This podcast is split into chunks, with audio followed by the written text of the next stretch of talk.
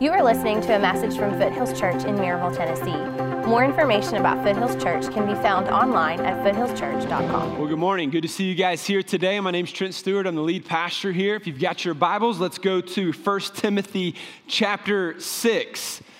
I recently read the story of Brenda Jones, a 69 year old grandmother who had spent an entire year uh, on the donors list, waiting for a liver to be transplanted into her body. She was extremely sick and on uh, her uh, last dying days, essentially. And on July 18th, the hospital in North Texas called and said that they had a viable liver for her. She was ecstatic. Her family was happy. Everyone was excited. Meanwhile, a 23 year old Abigail Flores also needed a liver. Her situation was more urgent than Brenda's. And Without a transplant, doctors said that she would live maybe one or two more days. And so doctors asked Brenda if she would give up her spot on the list and allow Abigail to have this precious organ. Torn between this decision, knowing that her life was in the balance, as she needed this uh, extremely badly as well she decided to give Abigail her spot. She said, In my heart, I wouldn't have been able to live if I would have let that young girl die. Knowing that she could die, she gave. Knowing that her life was in the balance here, she still generously gave up her spot. Tremendous story, inspiring story. And I don't know about you, but for me, I am inspired by generous acts. I'm inspired by people who do such generous things in their life. And I love to be around generous people. And I would, I would guess that everyone here today would say, Yes, I like to hang around generous people. I'm inspired by generous people. And yet, at the same time, many of us in this room still struggle to be a generous person. We like to bless ourselves. We like to, you know, spend a little bit of extra money upon things that we need or things that we want, and we haven't yet found the joy in blessing other people. We've been in a very important series entitled Open House. We opened up this facility five weeks ago, and our motto has been You Belong Here. We pray and, and, and hope that you realize, no matter who you are or where you've come from, if this is your first time here or, or you're new to our church or maybe the first time in a long time, we believe that you belong here and you can find a place of ministry and a place of hope and encouragement here at Foothills Church. And we've been talking about our core values as a church. And so, week one, I said that Jesus is life, it's all about sharing the gospel. We saw several people come to faith in Christ. Week two, I said growth happens in relationships. And so we encourage you to get in a small group. We encourage you to get in a summer Bible study. You can register for that on May 1st. Week three, we said we can't stay here. It's about pursuing the vision of making disciples. And then last week, Pastor Greg shared with us that it's not about me, it's about serving others. And so Let's Go Week begins this week. Our church will be serving our city in a, a multiple, various ways. I hope you're plugged into that. What kind of church would we be if we don't actually bless and serve our city. We've been doing this for years as a church, and I hope you'll be a part. It's not about me, it's about serving others. Today's core value is that generosity is a lifestyle. Generosity is a lifestyle, it's about investing in the vision. Now, when you talk about a lifestyle, we're saying that it's not just a one time event. It's not just a once a week kind of experience. We're saying this idea of being a generous person is not something that happens every now and then. No, we are, we are striving to make it a lifestyle. We're, we're pursuing a lifestyle. This is who we are, not once a week, every now and then, once or twice a year, when Christmas comes around. No, we are striving to live a generous lifestyle. Scripture tells us we're made in the image of God and God generously blesses us every single day even though we don't deserve it. John 3:16 says that for God so loved the world that he gave. And so we are we are never any more like God than when we in fact are giving and and yet still a lot of people resist generosity. But we've got to learn how to give if we're going to become more like Christ because God knows we're at our best when we give. In fact, the Bible uses the word believe 275 times. The Bible uses the word pray or praying 371 times. The Bible uses the word love 714 times and uses the word give 2,162 times. You see, the Bible is a book about generosity. It's not something that's just tacked on to the Christian life. It is the very essence of the Christian life. And Jesus is and was and continues to be the ultimate giver. So, if we strive to be like him, if we strive to be more like Christ, it means that we are becoming a more generous person, it becomes a lifestyle. So, the question today is how do we move toward a generous lifestyle? And for that, we want to look at 1 Timothy chapter 6.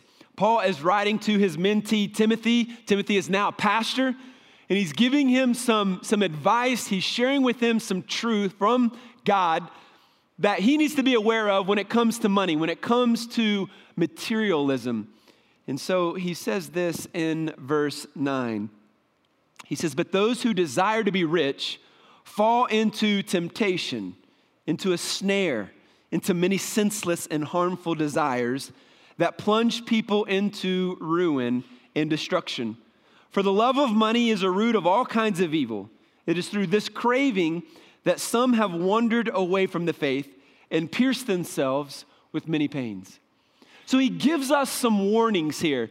He, he, he, explains to us that if you are someone who is seeking wealth, if your desire is to be rich, there are some traps that you need to be aware of.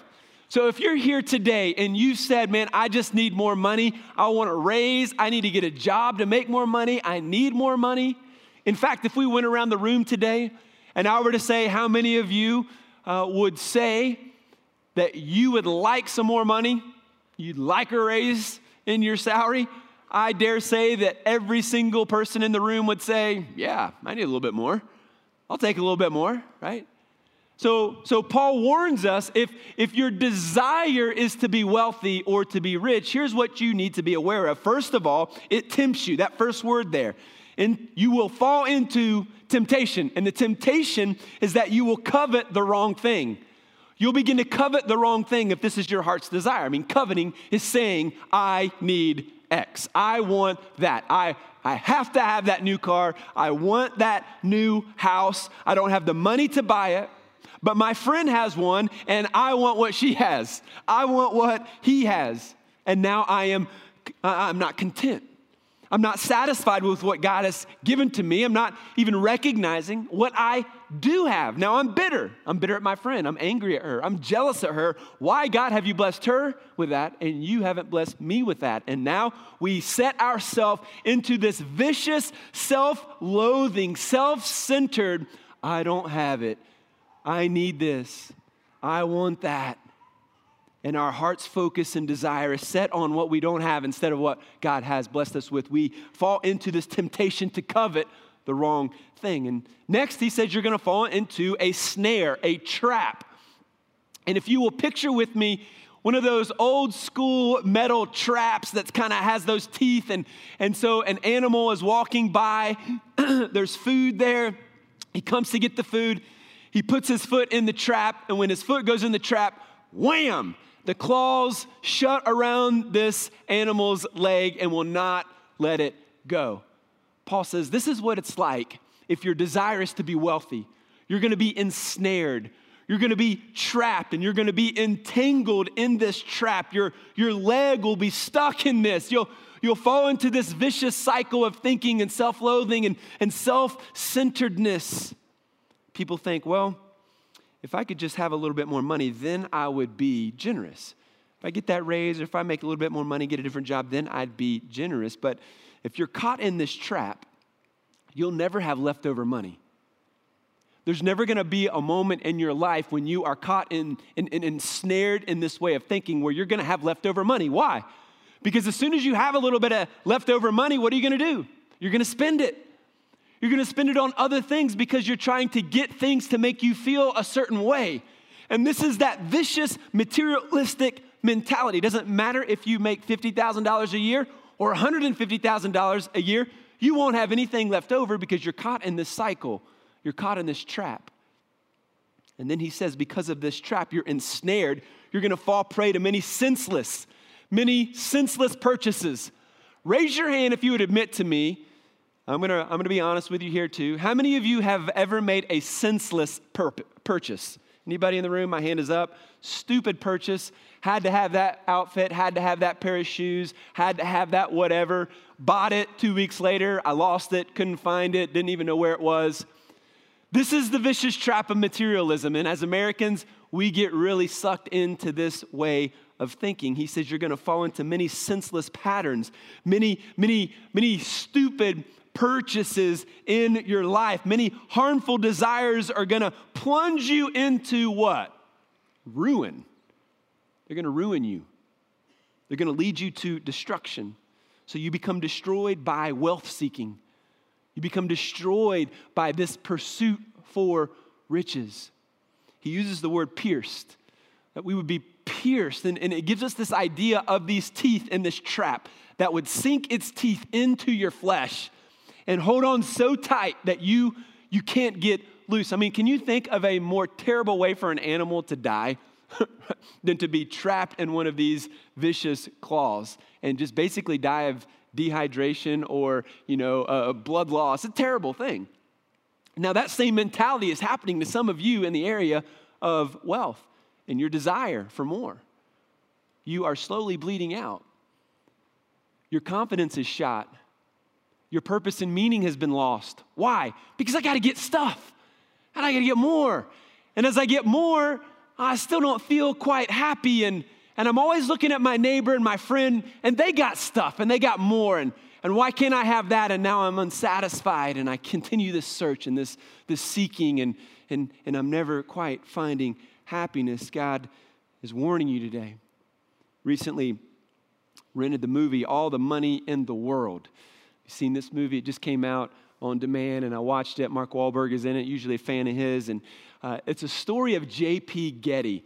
Uh, if you don't know who he is, he was the, the richest man in the world at one time. And in the late 70s, as a billionaire oil tycoon, his grandson was kidnapped in Italy.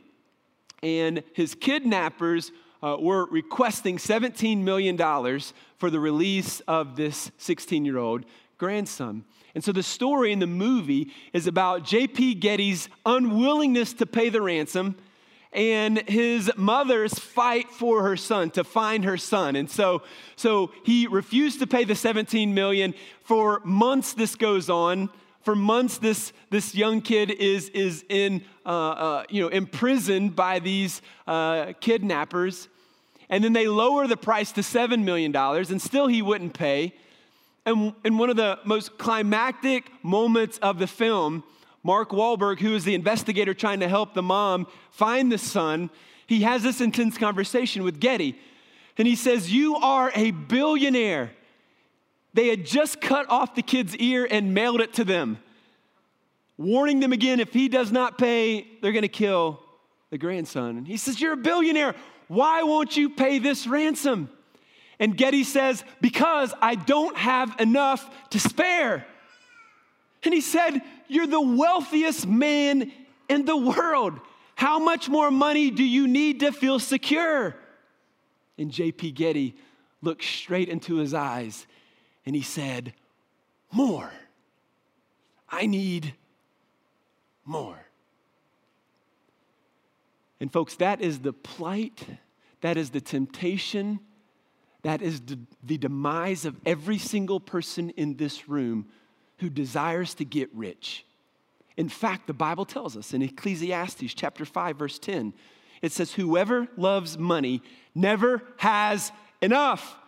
Whoever loves wealth is never satisfied with their income. A moment ago, I asked you, Do you think you could use a little bit more money? And everybody, you know, your heart fluttered and said, yes.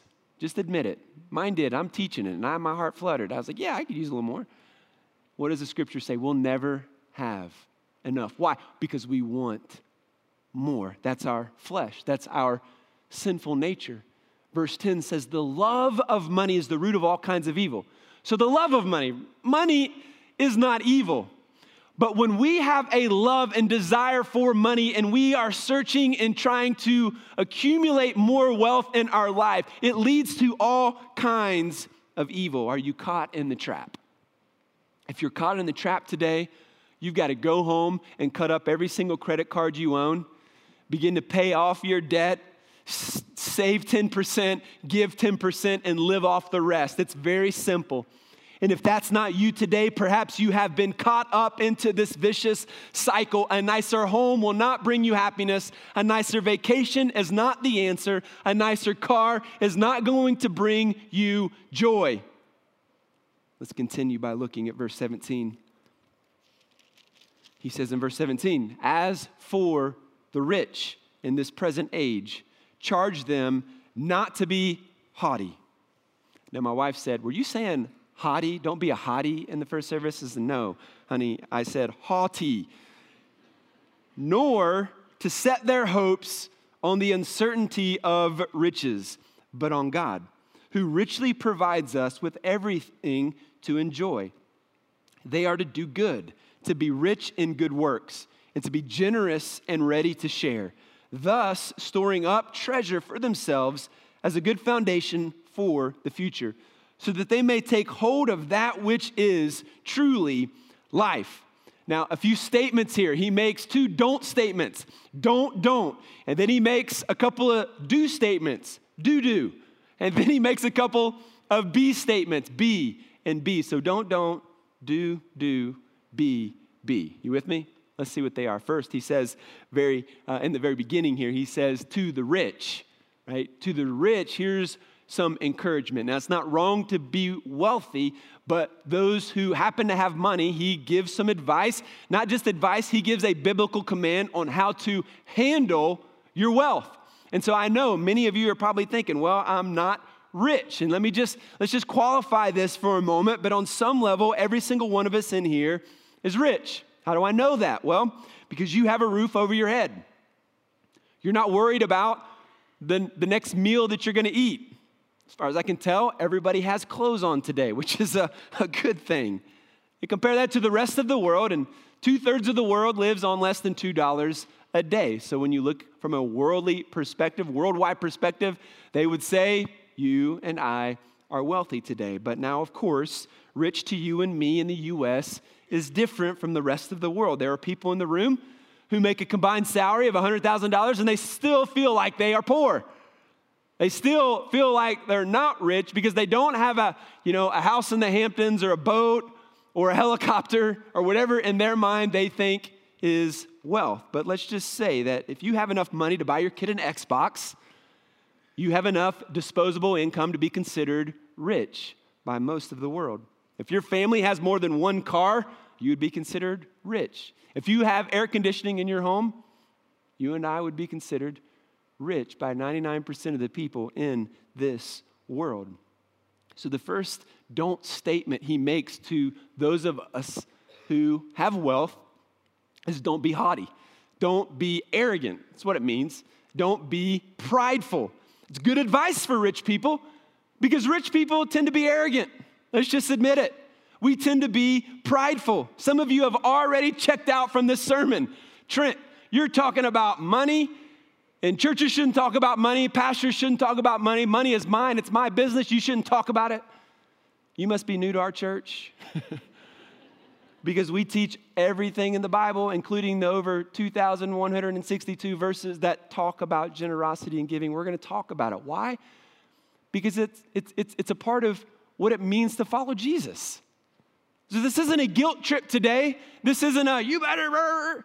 This is a, if you want to find life, if you want to find meaning, if you want to find purpose, if you want to get your leg out of the trap and enjoy life to the fullest, you're going to have to experience the biblical truth that Timothy is, is, is explaining right here, that Paul is explaining to Timothy and to you and I today. He says, Don't be arrogant. In fact, if you said that in your mind, Trent, shouldn't be talking about that. That perhaps is a sign that you are an arrogant rich person. Secondly, he says, don't set your hope on money. It's uncertain. Don't be arrogant and don't set your hope on money. And as soon as I read that, you know what I, what I think to myself when I read that? Check. don't have my hope in money. Oh, but wait, how do we know? How do you know? I'm quick to say, nah, I'm good. But how do you know? Well, here are a few things that I thought of this week that I thought, man, these are pretty good indicators. Do you have credit card debt? Well, do you have excessive debt? Period. Because debt, especially credit card debt, is essentially you saying, here's what I make, but I'm going to spend more than I make because I need more stuff. Because if I get more stuff, I'll be happy and my kids will be happy and I'll be able to do this and do that and do this and do that. And so I've got credit card debt and we're living beyond our means. That's a good indicator that you might have your hope set in wealth or money. I think a lot of times we could also tend to think that if, if we could get more stuff, it's going to bring that happiness in our life. And as we think about that, as we strive for that, as we set our hope in those things, we begin to depend upon money to do the impossible because things cannot give us happiness. College students, high school students, don't choose a career path based upon what the salary could look like. Choose your career path based on the direction that God is calling you to go. What does God want you to do with your life?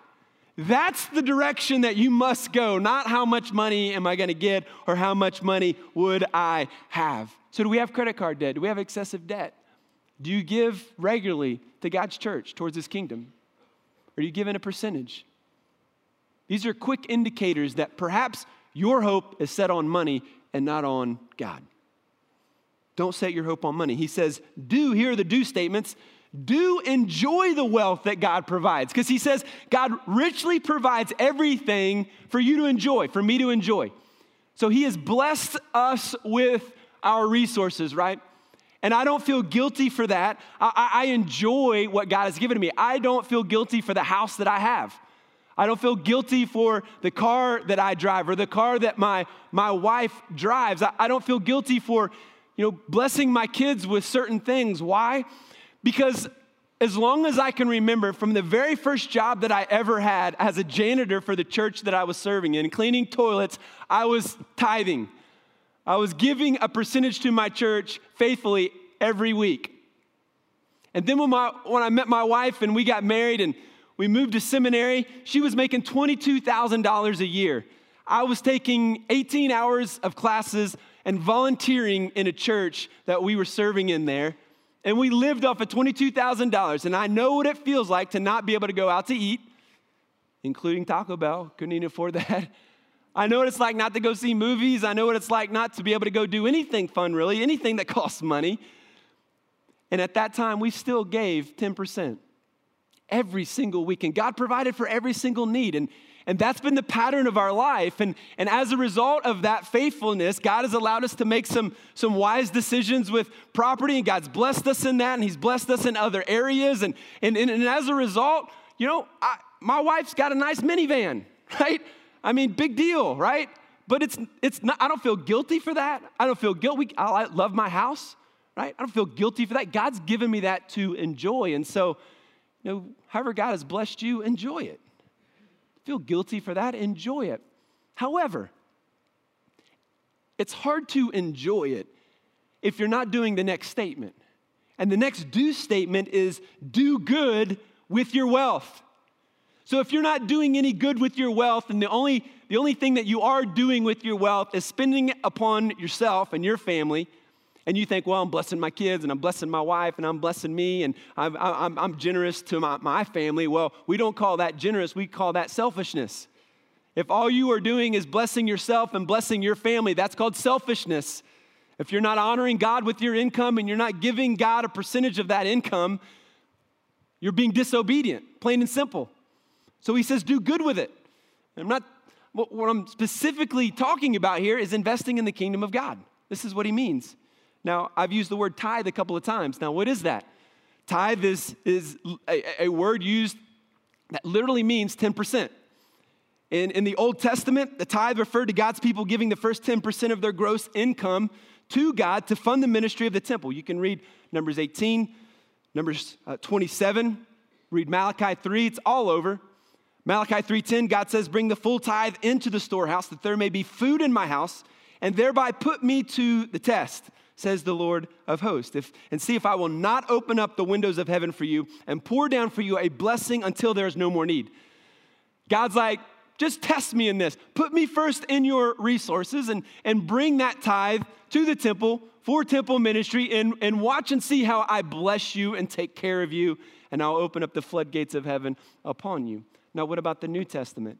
Well, Jesus says in Matthew 23 23, he says, Woe to you, scribes and Pharisees, you hypocrites, for you tithe mint and dill and cumin and have neglected the weightier matters of the law justice and mercy and faithfulness. These you ought to have done without neglecting the others. Jesus says, Look, tithe, yeah, that's go for it. You should be doing that. So he commends it. He could have said, Stop doing it, but he commends it, right? And then he says, Get to the harder stuff love, justice, mercy. That's the tough stuff, right? Tithing is easy. Tithing is me saying, God, I'm going to return to you what you've blessed me with. So, you know, we give 10%. We, we, we start there and we say, God, this is, you, you own it all. You've given me everything that I have, and so I'm just simply going to return to you this percentage. Jesus often took the Old Testament commands and he, he supersized them, he, he, he elevated them.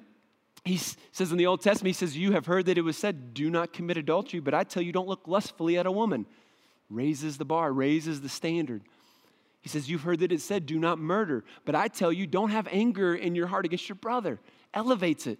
Same idea here in, in, in, in the, with the idea of generosity. Because in the New Testament, we're commanded to be generous. And so, this idea that tithing is kind of the starting place, it's the floor that I stand on, but it's not the ceiling, it's not where I stop. I believe God calls us to be generous. For some of you, you're so wealthy that 10% is like throwing a lawn chair off the Titanic. You don't even feel it. You can't even notice that. When we give, we feel it. I see it. We could do a lot of other stuff with that. But no, we put God first and we say, yeah, we sacrifice, we give back. Fifthly, not only does he say, be generous, be do good with your with your wealth, he says now two B statements. And number five is be rich with good deeds. Be rich, be wealthy, have a lot of good deeds essentially. Some of you got a long number on your paycheck, but when it comes to numbers of minutes you serve the Lord, it's pretty bankrupt. This week is Let's Go week. We've done this uh, from the beginning of our church where we have uh, used a, a week in the spring to love on our city and encourage everybody in our church to get involved in some kind of ministry and come, some kind of service on, on one day. Give one hour, right? Give two hours uh, to, to serve our city. What kind of church would we be if we, if we aren't loving and serving our city? And so for one week, we get everybody involved in this and together push towards this endeavor. And I hope that you'll be a part of it. And he says, be generous, be rich with good deeds. And then number six, be generous and ready to share. And as I've said, many of us are generous with ourselves, but that's, that's not generosity. Be generous means that you are ready to share it with others. You're ready to share your time, your talents, your treasures, your, your resources for the kingdom of God. He says, be generous. In 2 Corinthians chapter 9, Paul's writing to the church there, and they're collecting up uh, an, an offering. They're going to give this offering to the Jerusalem church. And Paul says this Remember this in verse 6 A farmer who plants only a few seeds will get a small crop. But the one who plants generously will get a generous crop. Probably not a farmer in here, but it makes sense. If you plant one seed, you're going to get one crop. If you plant many seeds, you're going to get many plants, which yield many uh, crops, many fruits. Verse 7 You must each decide in your heart how much to give. Decide in your heart how much to give, right? So, so what have you decided to give? If, if your mentality when it comes to money is that it's yours and whatever you got in your wallet on Sunday, you're to give a few bucks, I would say scripture is very clear. Decide in your heart what you're to give. That means if you're married, you're to talk about it with your spouse and you're to say, okay, what are we to systematically plan to give to God's kingdom? And so we, we, we come up with a percentage, we come up with an amount, and we want to be generous.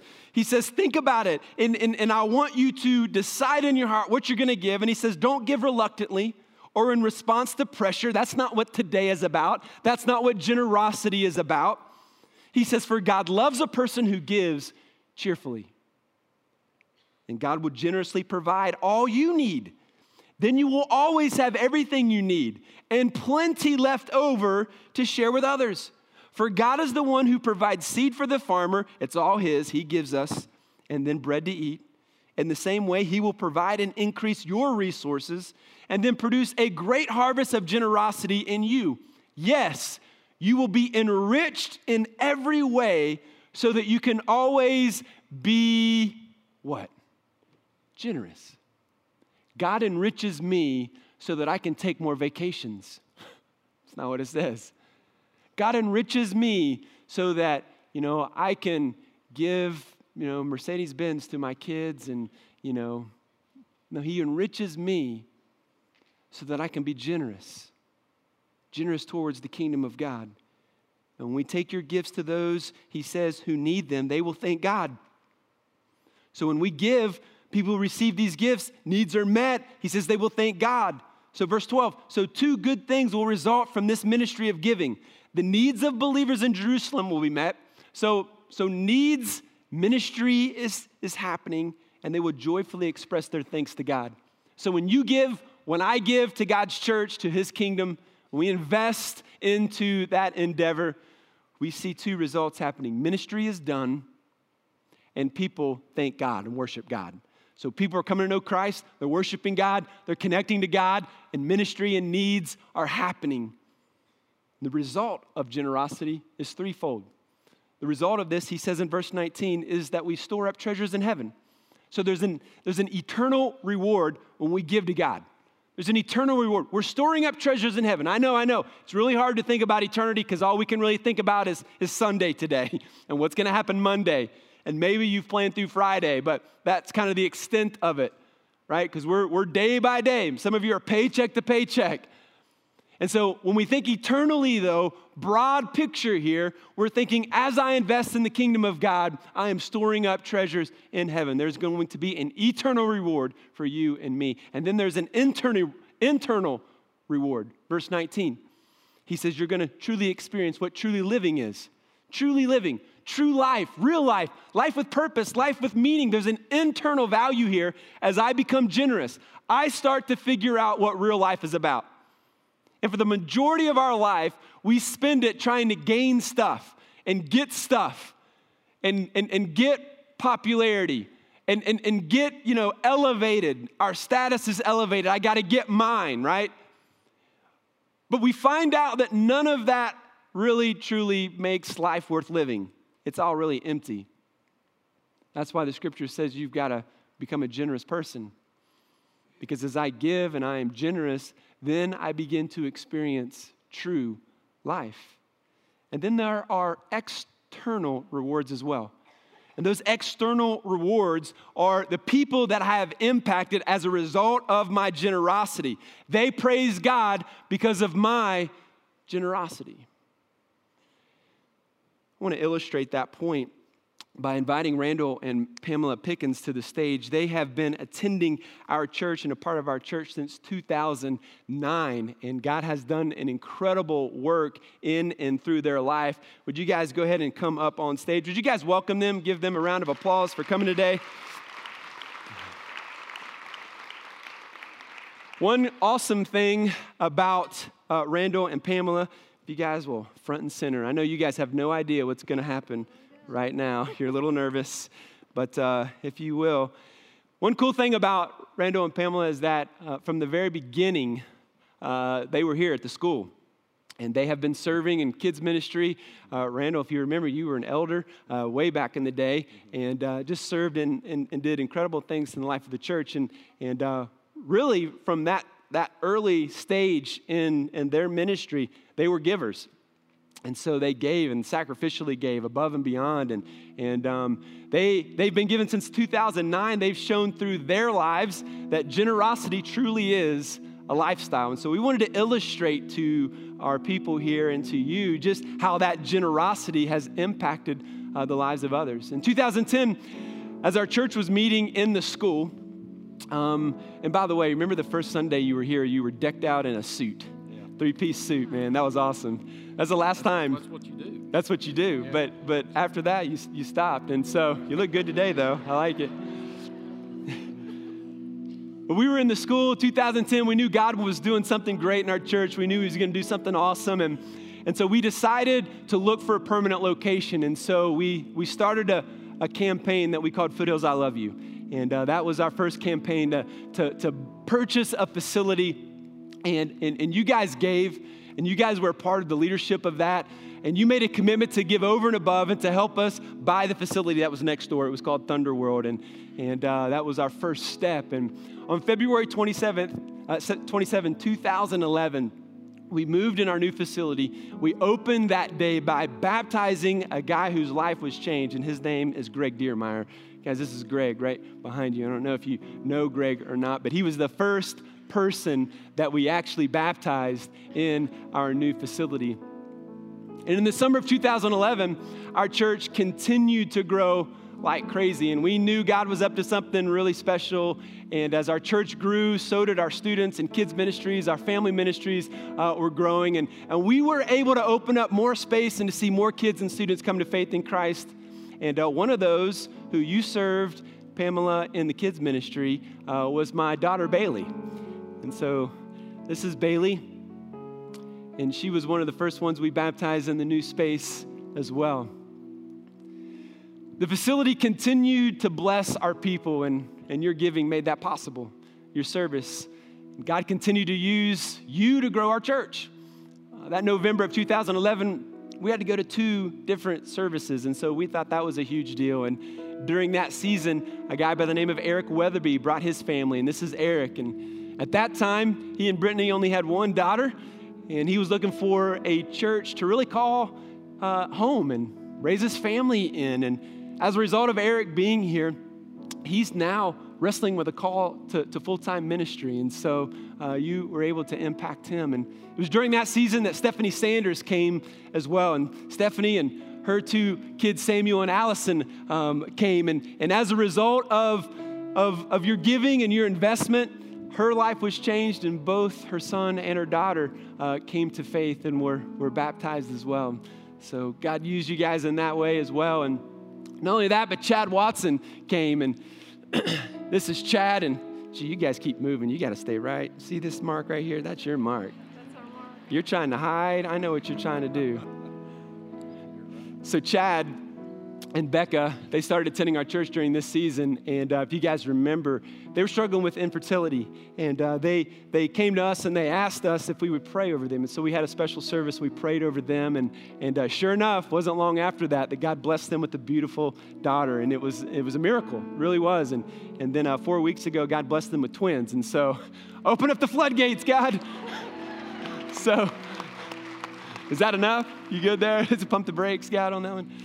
And then after that, Chad and Elizabeth Loveday started attending our church, and they were newlyweds. And so this is Chad and Elizabeth, and, and uh, as young, a, a, young married couple, uh, found our church, and, and God was using them, and God has grown them as leaders so much so that now that they're leading a small group, and they've had two young children, uh, really amazing kids now, and, and, and, and your giving allowed them to have a place for their family to come and experience life and in 2012, our church was still growing and God was still up to something big. And part of the Foothills I Love You campaign was buying the facility, but also renovating the, the space so that we can have a, a real auditorium because we were meeting in where Kid Street used to be. And and so, um, because of your giving and your investment, we were able to, to renovate that space and we were able to use that. And then our kids had an amazing space as well. And it, it really was a game changer for our church at that point. And, and because you guys gave and because of how God was blessing, people like Kurt and Kelly Newber came at that time. And so, Kurt and Kelly, here they come. It was during that season that they came to faith and they were baptized and and uh, God used them in an incredible way in their life. I love the hat today, Kurt, representing. Not only that, but Kristen McCarge and her family, uh, her husband Chris started to come. And it was during that time that their son James came. And here's Kristen. And Kristen um, is now a part of our staff. God called her to be in ministry, and now she's a part of our staff leading our hospitality ministry. And her son James uh, invited some friends to church, and uh, one of the friends that he invited to church was a guy by the name of Hunter. And so this is Hunter, and Hunter, you come on out, man. And so Hunter came and he didn't know Jesus at that time. You were a rebel, weren't you, man? You were just uh, all kinds of trouble and just kidding. But he didn't know Jesus. And uh, as a result of your giving and the, the ministries that our church was providing, he came to faith. And Kristen's son James also invited a girl named Skylar, and Skylar was the same situation as Hunter. Like she didn't know Christ. She, she came to know Christ. She was baptized, and, and she invited her whole family to come, and, and they did. And her family was a part of our church, and her two little sisters, Molly and Mia, found Jesus, and they were baptized as well. And so here comes Molly and Mia their life has been changed as a result of, of your investment, of your giving. And not only that, but man, God began to, to really stir in our heart. We wanted to do something like big in the city that had, had never been done. And, and because of your giving and the giving of so many other people, we decided to do something uh, that we called Easter on the Field. And Easter on the Field was in 2014, and we had the biggest crowd we have ever had. We baptized over 70 people that day. It was an incredible day in the life of our church. And it was that day that Emma Oliver uh, came forward and, and she was baptized. And so this is Emma. Emma was actually friends with my daughter Bailey. And so that connection was there, and her family came, and, and now her family serves on our worship team. And, and Emma also leads worship for our student ministries. And so they have impacted our church in incredible, incredible ways. Easter on the field, we also saw a guy by the name of Chris Ferry come, and, and he was baptized that day. And, and so uh, this is Chris, and Chris now serves as a team leader in our family ministry, and he's wrestling with the call to ministry as well. His family is plugged in, as, and, and God has just been blessing him in incredible ways. 2009 to 2014 was just an incredible, amazing season of growth for our church and how God has, has used us. And we knew he wasn't done we knew he wasn't done. Like we knew we needed to create more space. We knew God wanted to bring more people to faith. We knew God wanted to do more in our church. And so we started a new campaign that we called Invest so that we could buy this property that we're standing on and uh, build the facility that we get to be in here today. And you guys committed and you guys gave and you guys continue to serve. And as a result, uh, folks like Donna Bauman started to attend and her husband David and their entire family. And this is Donna. And uh, Donna and her husband went through our entire journey process and uh, became small group leaders, and they're, they're leading a small group now. And and uh, God's using them in great ways. And, and Donna actually also went through our counseling training and, and uh, became a counselor, and, and uh, she counsels at the end of base camp. And so one day in base camp, uh, she starts to uh, counsel this, this girl, this young woman, and, and that led into a relationship that led into, led into a discipleship relationship. And then eventually, Megan came to know Christ. And so this is Megan. Megan, come on out. Megan came to know Christ. She was baptized, and uh, now she's serving and engaging in the life of this church. And so God just continues to bless, continues to do amazing things. And then finally, here we got Nicholas. Nicholas, come on out, my man. As a result of more growth and more change happening, and, and as a result of being able to open up this facility, uh, on Easter, uh, just a few weeks ago, Nicholas came forward and, and uh, he, he was baptized. And so, what's up, man? How you doing? Nicholas says he's going to be a preacher.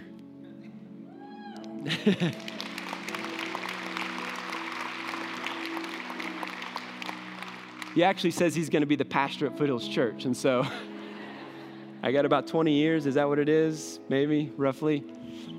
So Nicholas comes and, and he's baptized on Easter. And, and a uh, cool, cool little tidbit here is that Chris got to baptize him, right? It's his son. And uh, as a result of, of his faithfulness in, in, in 2014 on the field, now his son is blessed. And, and you can just see how Megan was blessed and Emma was blessed and Molly, Molly and Mia and Hunter and, and all throughout all of these folks here blessed and, and encouraged and find Jesus and, and grow closer to Jesus. And it's a result of folks like you who've given, who've served.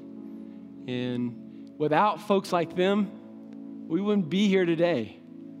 We wouldn't be able to enjoy the blessing and we wouldn't have space to be able to do what we do and, and to see continued lives transformed.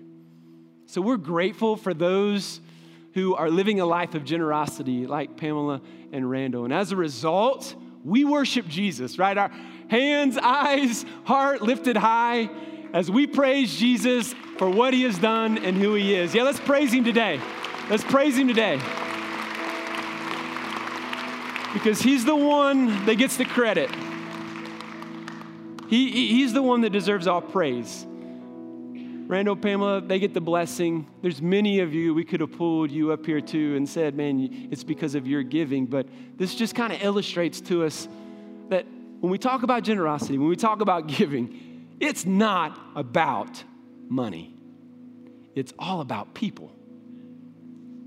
Right? And when you look at all of these folks, this is just a fraction of the lives that have been transformed by the work and the ministry of this church. And so I started to think, you know, I started to think, what would it look like if everybody in our church actually gave? Because statistically, they say that 20% of the people give 80% of the resources, right? And so, what would it look like if 100% of the people that attend Foothills Church decided on one day that we were all going to give 10%?